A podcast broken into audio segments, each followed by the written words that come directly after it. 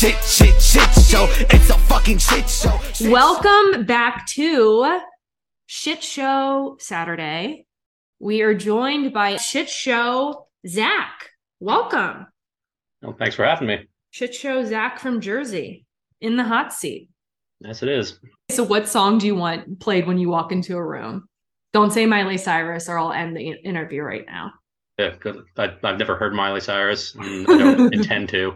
No, probably uh, "Can't You Hear Me Knocking" from the Rolling Stones.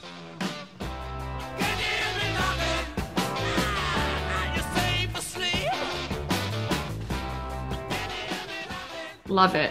Um, okay, carbohydrate. Ooh, toss up either between uh, salt bagel cream cheese or Mm. just a uh, a baguette. cheese. Free. Baked or cold? Yes, Both. yes. I'll, I'll take it. Condiment. Hot sauce. Are you a condiment whore? No. Are you avoidant? No, I don't think you are from what I've heard about you so far. no, for, well, for me, hot sauce will always uh, have a special place in my heart too. Because like when I was in the service, it's whenever we were out in the field, things I would always bring: extra toilet paper and hot sauce. hmm Because When you have to live off of uh, MREs, those little meals ready to eat for weeks on end, you got to make it. taste What good. what So, is what consi- is it like a bar or is it like something that you heat up?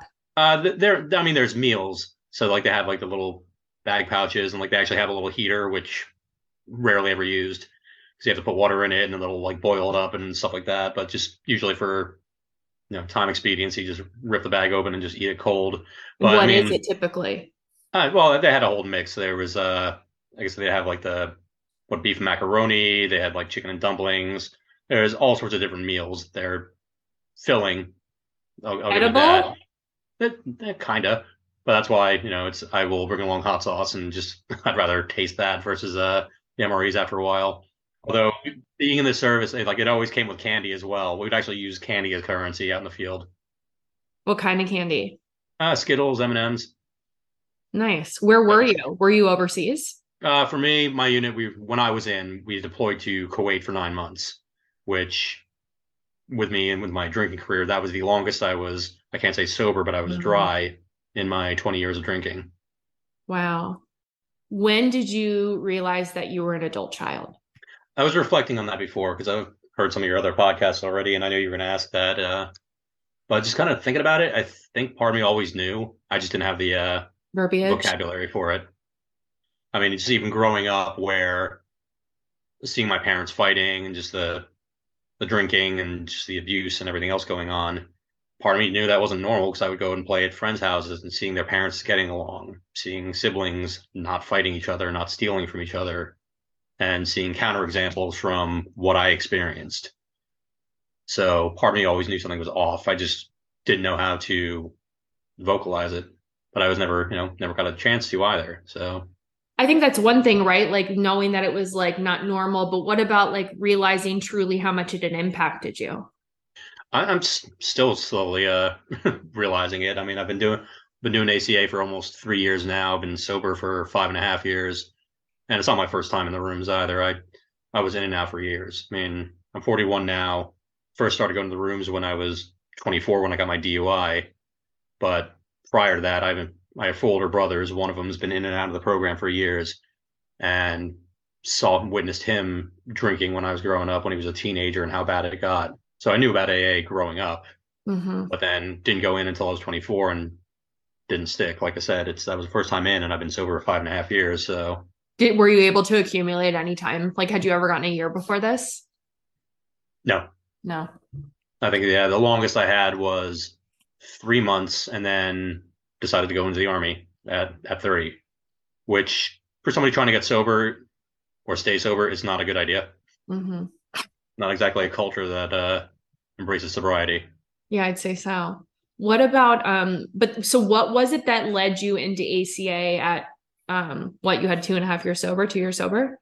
Yeah, um, I guess just timing wise, I was kind of reflecting on that as well. Where, so pretty much, I guess with with getting sober leads into me coming into ACA, of course. Um, but basically, briefly, hitting bottom with my drinking, I was living with my dad, and we were drinking ourselves to death.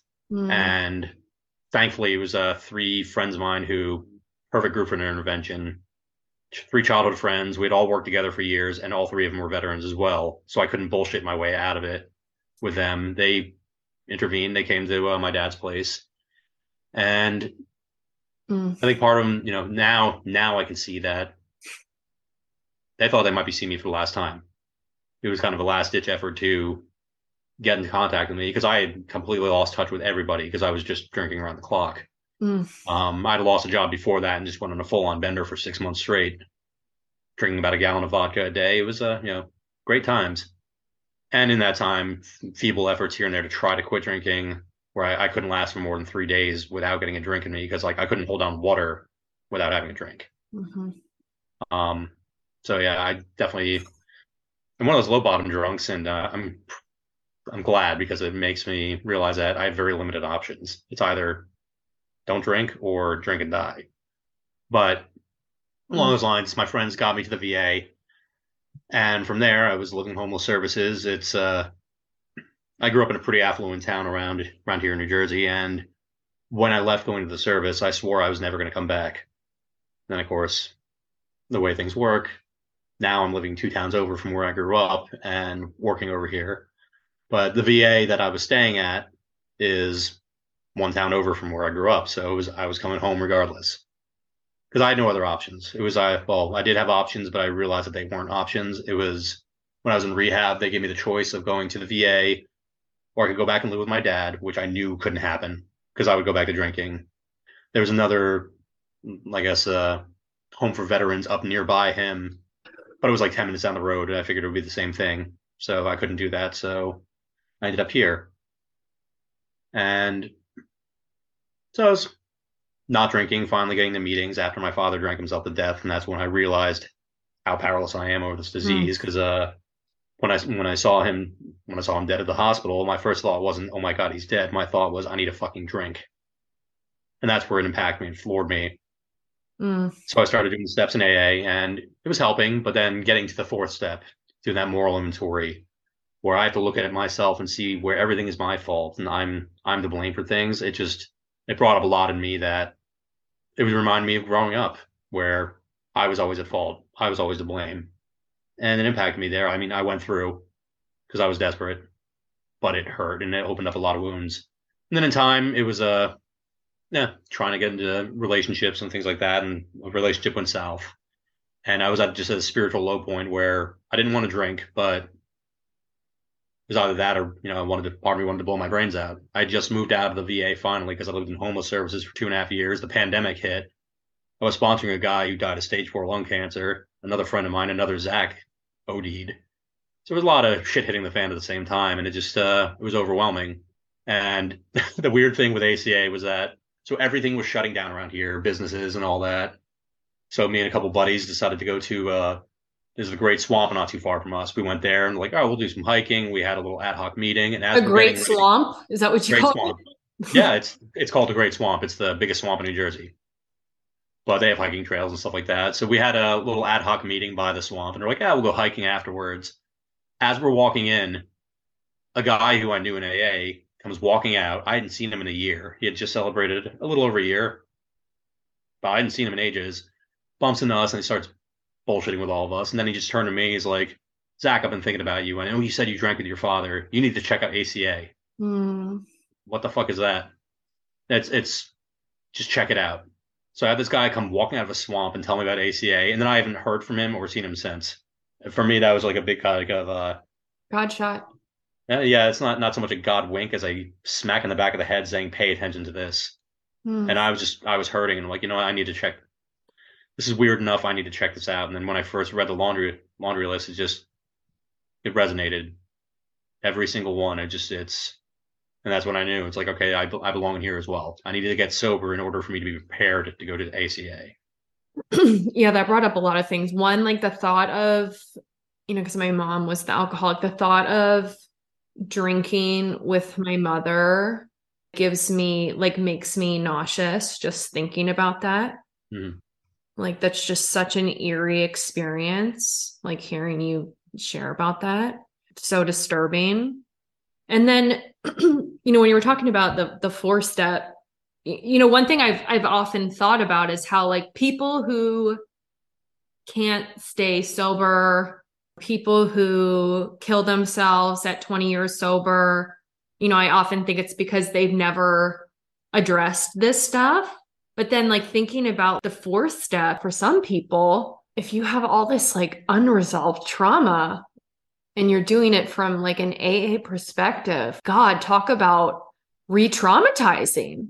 Absolutely, and that's why I'm grateful having gone through the steps in ACA uh, with a buddy of mine, where just the idea of the blameless inventory of my parents, and my family, and so not only recognizing that, okay, yeah, I am an alcoholic, true, but I'm a part of a system, and seeing where it all interacted and interplayed to make me the alcoholic that I am.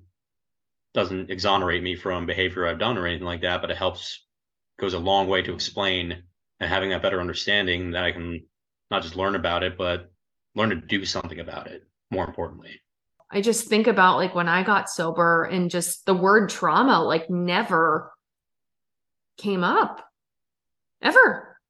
True. I mean, at that point, when when the text was written in 19, 1930s, they didn't have the vocabulary then either. I mean, well, it didn't today, happen until like 10 years ago. You know yeah, I mean? t- today we talk about PTSD, which used to be referred to as combat fatigue. And before that, it was shell shock. Yep. Um, and I mean, like right, be- right behind me, I got a poster I had on my wall. It's uh, To Hell and Back with uh, the movie Audie Murphy starred in as himself, which must have been a horrific experience too, because he was, to this day, he's still the most highly decorated soldier in American history. And he went through some serious shit. And then 10 years later, hey, we're going to make a movie about you. Why don't you play yourself? So he had to relive all that trauma to make this movie. But for me, it, it holds a special part and, you know, places my heart because the movie's called, based on his book, To Hell and Back. And that's also the, the same unit I was in, 3rd Infantry Division. Uh, when I was stationed down to Fort Benning, his unit was right down the street from where I worked. And so, I mean, it's just, it's kind of but that guy, I mean, he was the poster child for PTSD. He was he was a maniac after the war, and he struggled. But again, they didn't have the uh, the vocabulary there, and so that's where I try to be a little gentler now. It's like at first with AA, I was really pissed off on, especially when I first started ACA. But now it's the better understanding that they don't have the language. But thank God for AA because it helped me get sober and grounded mm-hmm. enough that yeah, you could uh, confront. This. I can start to explore these things. I mean, yeah. I almost see I see it as I mean, a lot of times, and you'll you'll start hearing me bring it up in meetings too that we have. I bring up a lot of uh, military analogies. I look at this as that AA is my primary job, my MOS. I did artillery, but then going into ACA, it's like going to Ranger School or Special Forces. It's just something that makes me a better soldier. Mm-hmm. Doing all these different types of training, and they all interweave and interconnect.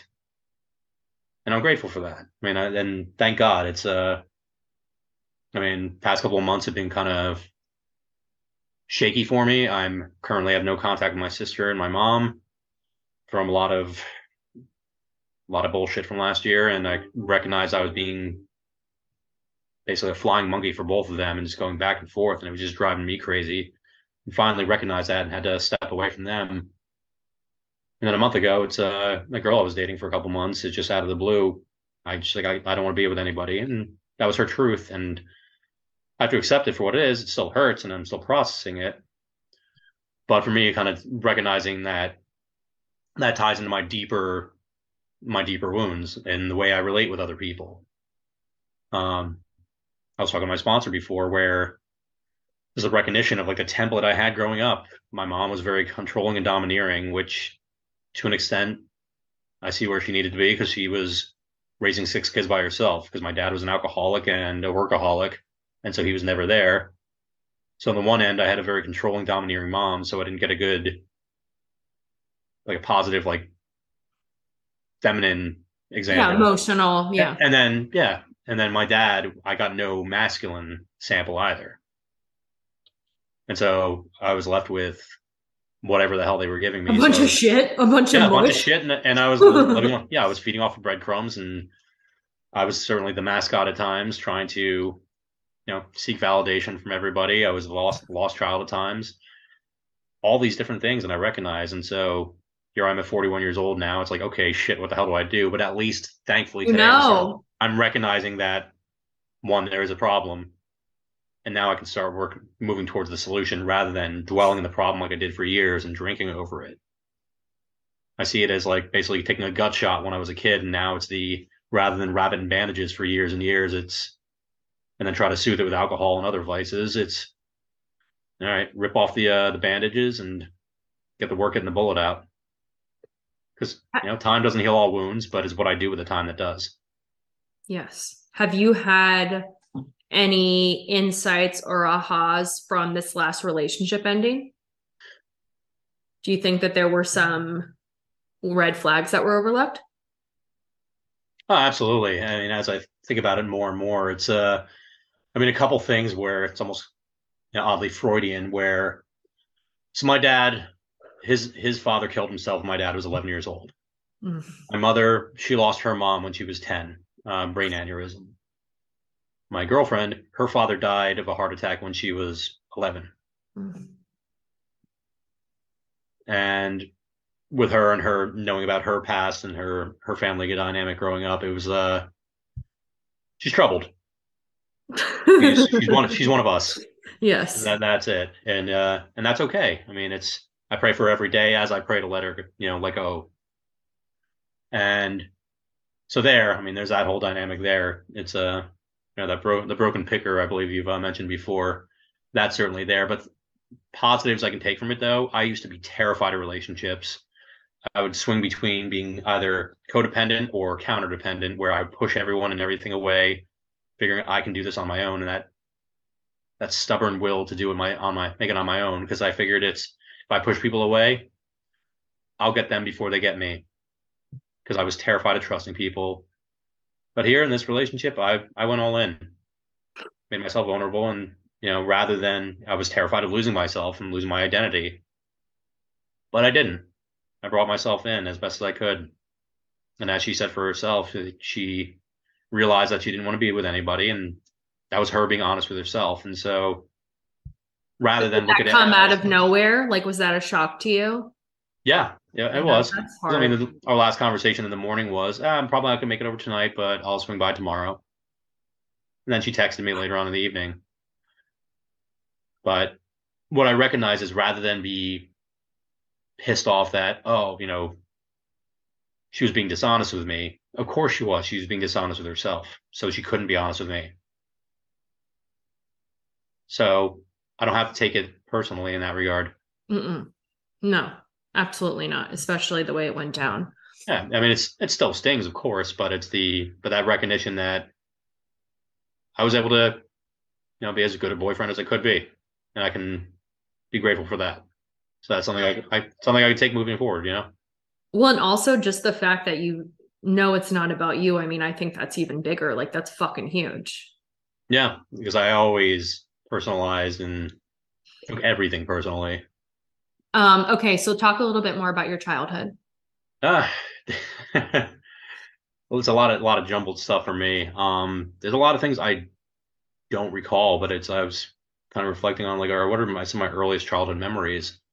Um, and, and playing in the yard. There was a series of pictures uh, my mom had for years where my next older next oldest brother, just above me, him and I we we fought viciously growing up, just constantly at each other. I think part of it was the age and the whole pecking order. You know, he was getting beaten on by the uh, oldest brothers, and then there was me, so I was the target.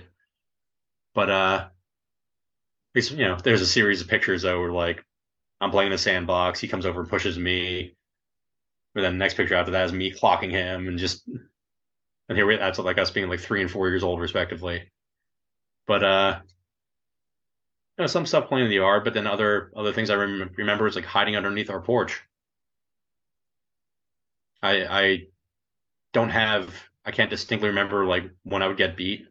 All I remember would be the either my mom or my dad coming towards me, and then now I refer to it as a commercial break. I guess it was just me dissociating. I don't I don't remember anything. I'd just be I'd be sore afterwards, and I remember hiding under the porch or in the basement or playing off in the woods just to escape. And for me, it's always been about escape.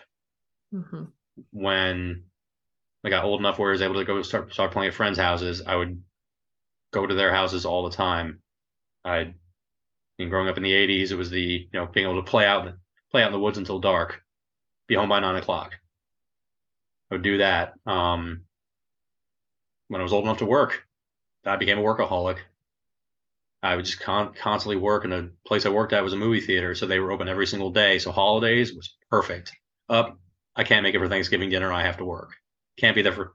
I'll be there for Christmas morning for opening presents, but up, I got to go to work. And then whatever it was, birthdays, anything like that, just a way to escape and evade. Um, so I was always just running away and hiding and then but desperately still when I was around trying to be that mascot, trying to seek validation from other people. But of course, I would also hide in video games. When I, you know, picked up like reading fantasy novels, started like Lord of the Rings and things like that. Just, you know, I mean, I do remember one thing in sixth grade where my favorite teacher to this day, Mrs. Ivy, she failed me in reading but she was probably the best teacher I ever had because she noticed she noticed something was wrong, and rather than just passing you and letting it go, yeah, she actually would follow through and see if I was okay. And she would always ask me. I'd never tell her what was going on, but she would always ask me and tell me if you ever want to talk, I'm here. Mm. And you know, I didn't take her up on her offer, but she always offered. But there was a one day I was walking to school.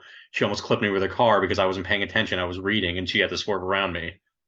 And when I got to school, she's like, "Did you did you notice I almost hit you?" It's like, "What are you talking about?" Like even there, I was dissociating on my way to school. So for me, it was always just running and hiding. I mean, I remember playing Mike Tyson's Punch Out and staying upstairs and playing it all all night. Well, because it was uh my one brother with it who was drinking.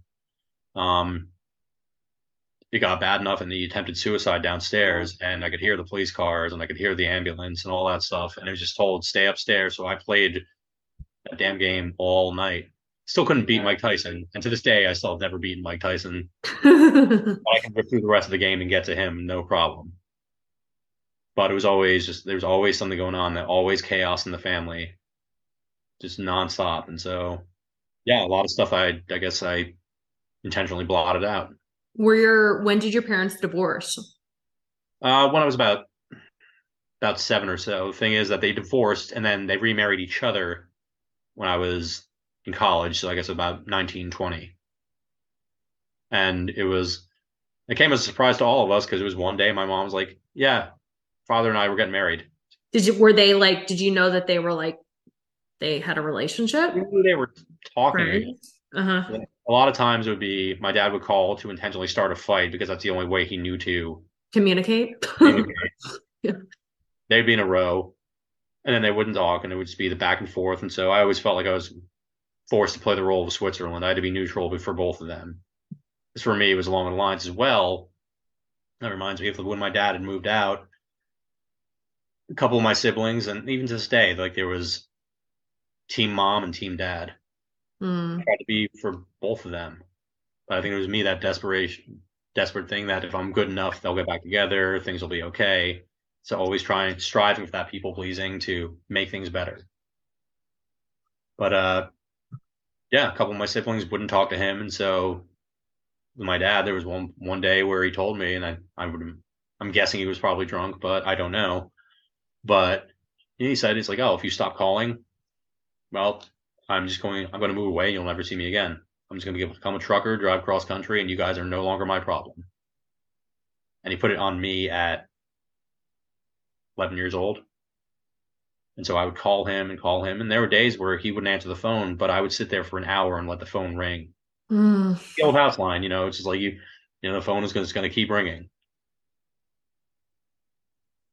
Mm. And meanwhile, there was my mom where and she would overspend money on getting us nice clothing and things like that.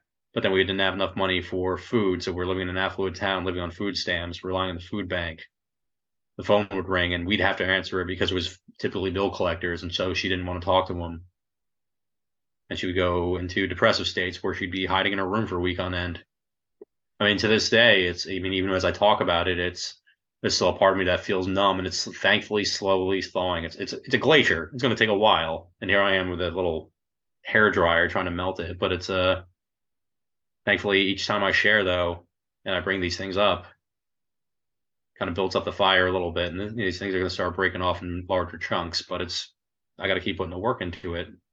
I mean, just briefly getting back to the uh, the breakup before, where even a year ago, had that ha- this happened, I would have isolated, and I don't know if I'd necessarily drink over it, but I'd be completely and utterly miserable hiding away. But one thing I did learn in the service that I'm really embracing here, it's uh, we were trained that if you're in a situation where you get ambushed, the way to survive is to attack into it. You stand still, you're dead. You try to run away, you're dead. The only way to overcome it is to attack into it. Which I guess in the nicer way, as we say in AA, is uh, living life on life's terms. Mm-hmm. But for me, it's it was the kind of embrace the suck and uh, just to move forward. It was the okay, this sucks. I need to share at a meeting. I'll share at another meeting. Let me call my network. Let me call my guys. Let them know what's going on. As I've recognized these these wounds and how deep they go.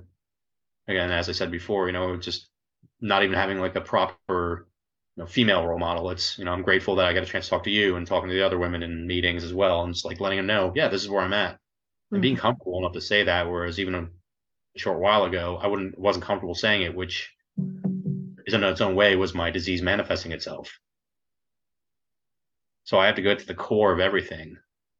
So, as I mentioned that, uh, meeting the other day about the, uh, it's the elephant. elephant. Yeah. Tell that story.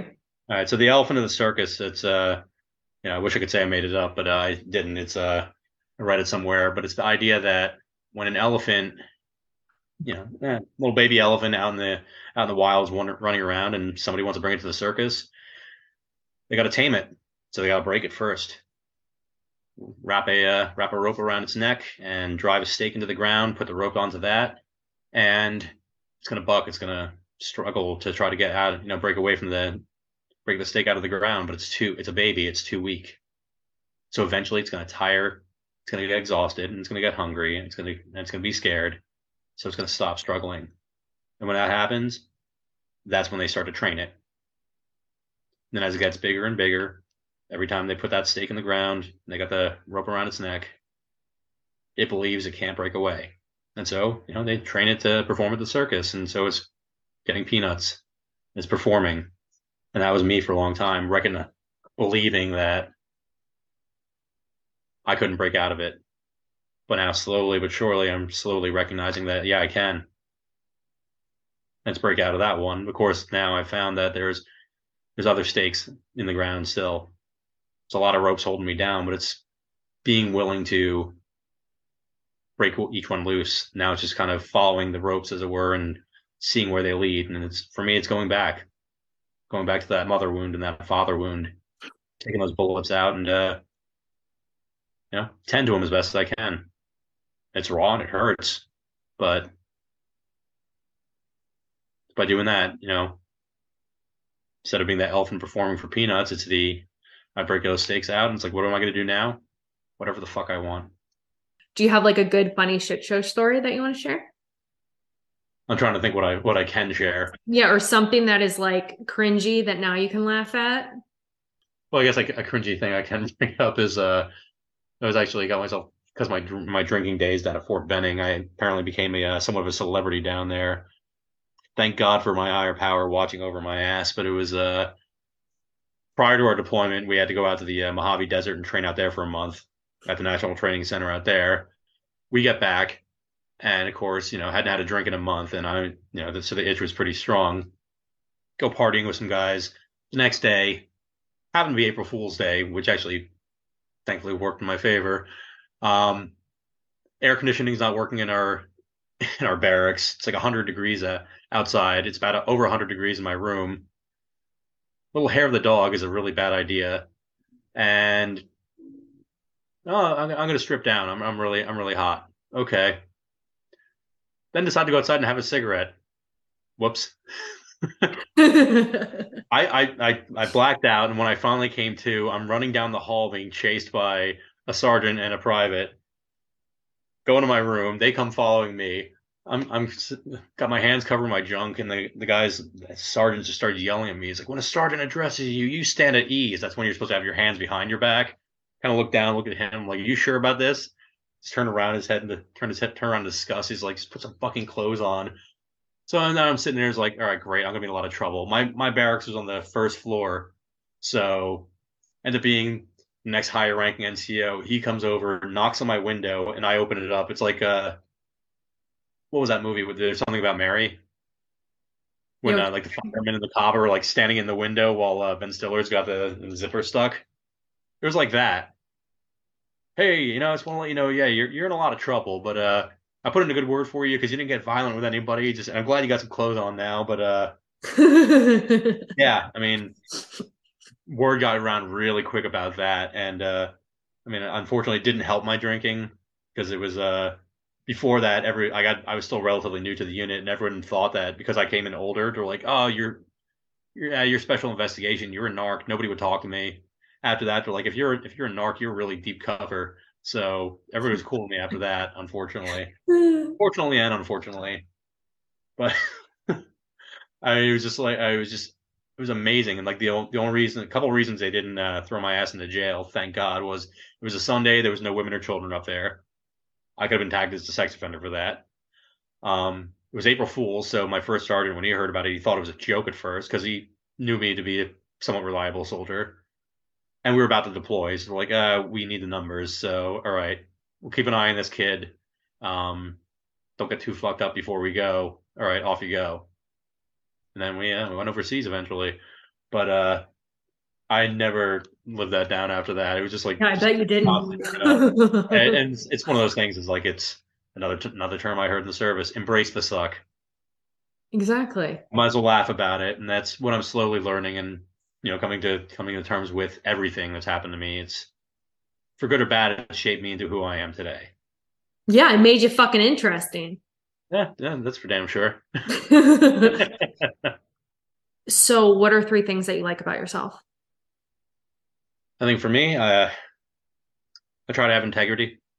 I mean, one thing for sure is it sounds like you came from a really like upstanding family. Sure. So, Uh, one of oh. one one of the things I like most about myself, my roots, my genetics. Yeah. yeah, well, we, we try to put try to put up a good facade, but uh, yeah. but I, I try to have integrity though, in that you know when I say I'm going to do something, I'm I do. I follow through. Rather than make promises that I can't keep, it's I won't make promises unless I know I can't keep them. So I mean, even along those lines, it's something as simple as I mean, and what a gift for me is that with my job. Five and a half years ago, when I was drinking, I was unemployable. Two and a half years, I lived in homeless services.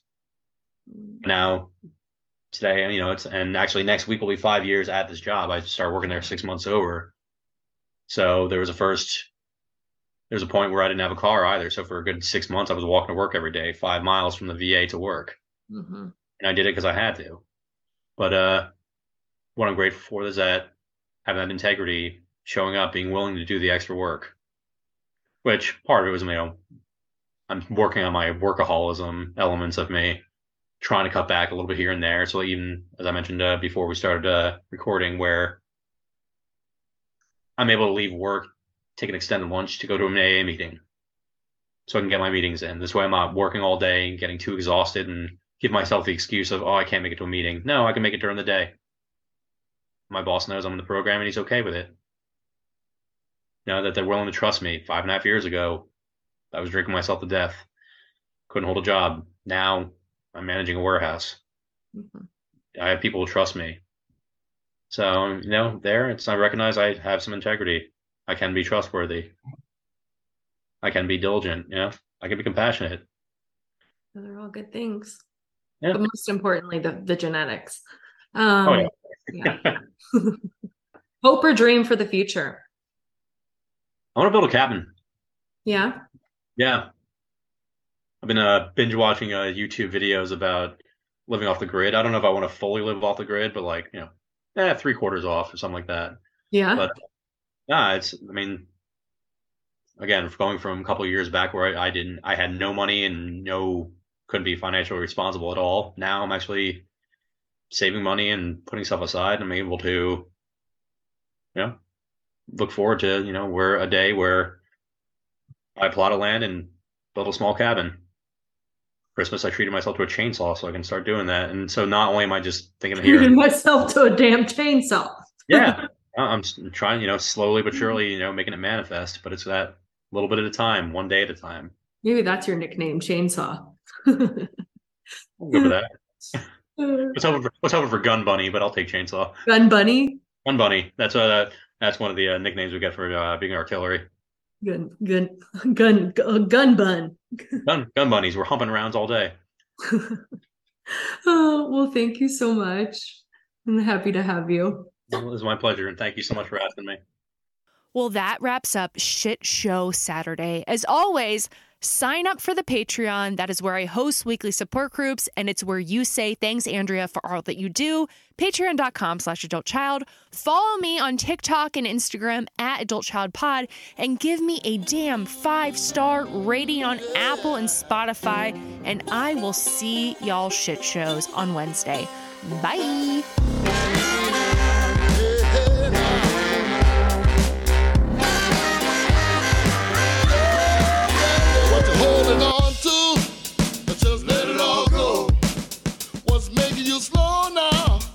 Jerusalem.